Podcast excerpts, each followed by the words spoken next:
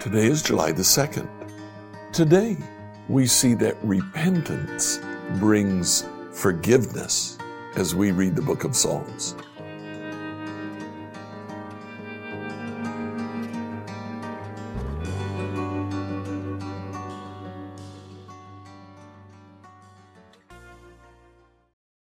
In reading through the Bible in a year, I'd like you to read Psalms 79, 80, and 81 today.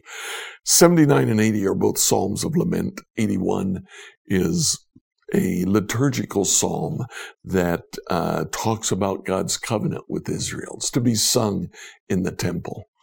In 79 and 80, the lament, as we know, brings a petition before the Lord. The petition is the petition to be forgiven. Israel comes to the Lord or, or Judah comes to the Lord. The psalmist comes to the Lord and says, I have sinned. Please forgive my sin. Um, we see this in 78 verse 34. Uh, the last part of that verse says Israel repented and took God seriously. Uh, Israel, when it sees what it has done, is to come to the Lord repenting. Now, the interesting thing is this very word for repentance also means restoring. These are seen essentially as two sides of the same coin with this particular word. When Israel repents, God forgives. Uh, Psalm 14, 7 when the Lord restores his people, this very same word for repent, Jacob will shout with joy and Israel will rejoice. A couple of Psalms later, Psalm 19:7, the instructions of the Lord are perfect, reviving the soul, restoring the soul, bringing us back to what God wants for us. The first step in uh, finding forgiveness for our sins is that we repent. Then, chapter uh, uh, Psalm 78, verse 38. He was merciful and he forgave their sins. He didn't destroy them all. Many times he held back his anger and he did not unleash his fury. God forgave their sins interesting that this word is also used for the word atoning. Um, Psalm 65, 3.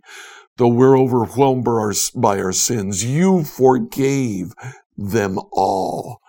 This is atonement. This is God uh, being satisfied that uh, Israel indeed has repented.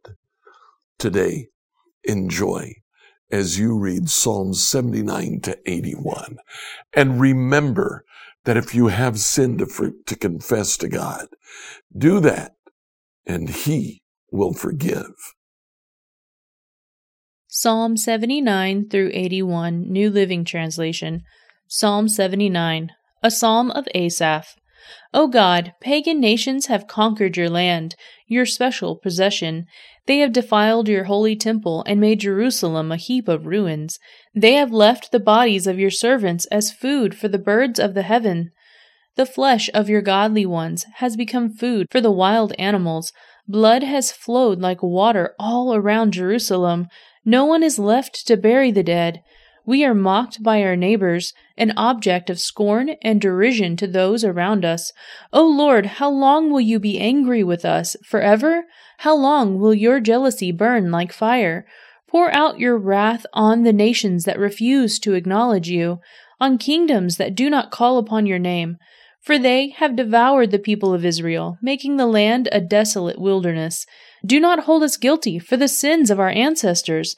Let your compassion quickly meet our needs, for we are on the brink of despair. Help us, O God of salvation. Help us for the glory of your name. Save us and forgive our sins for the honor of your name. Why should pagan nations be allowed to scoff, asking, Where is their God? Show us your vengeance against the nations, for they have spilled the blood of your servants. Listen to the moaning of the prisoners.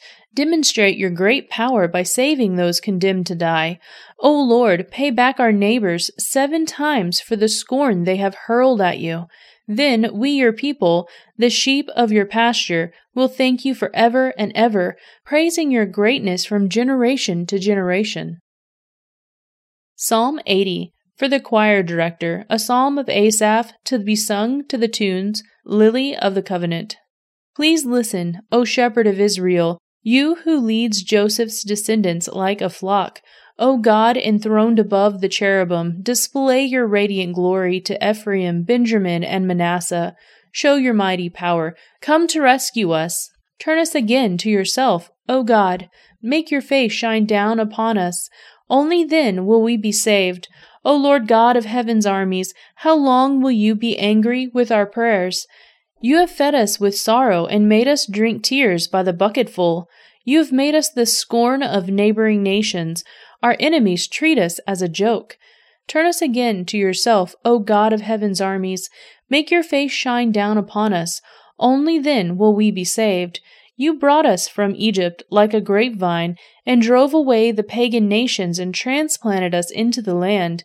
You cleared the ground for us, and we took root and filled the land. Our shade covered the mountains, our branches covered the mighty cedars.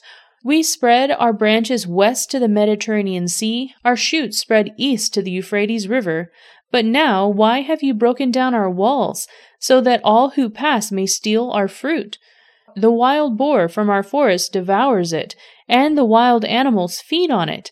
Come back, we beg you, O God of heaven's armies. Look down from heaven and see our plight. Take care of this grapevine that you yourself planted. This son you have raised for yourself, for we are chopped up and burned by our enemies. May they perish at the sight of your fawn.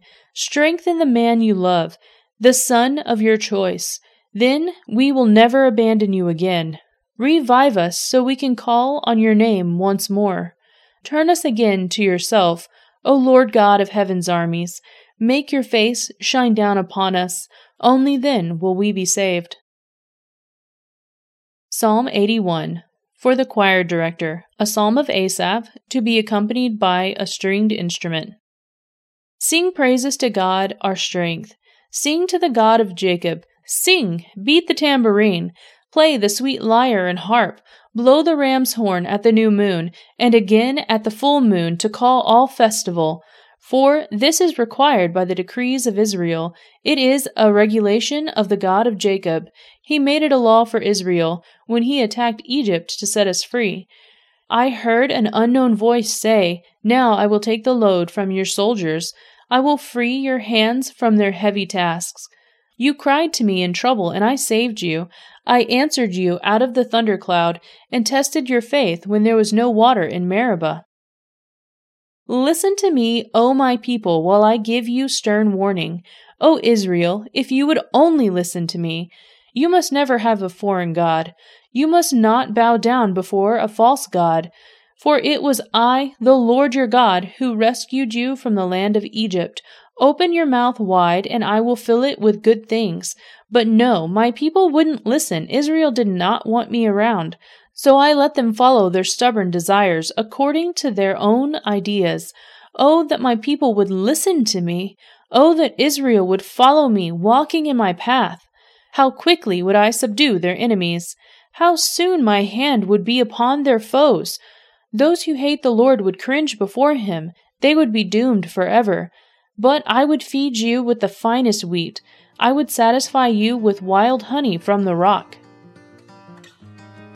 Scripture reading by Emily Herrera. Like, follow, and subscribe to this devotional on whatever platform you use to listen to it. Email your questions to us at questions at becomehope.com. Tomorrow, we return to the book of Isaiah.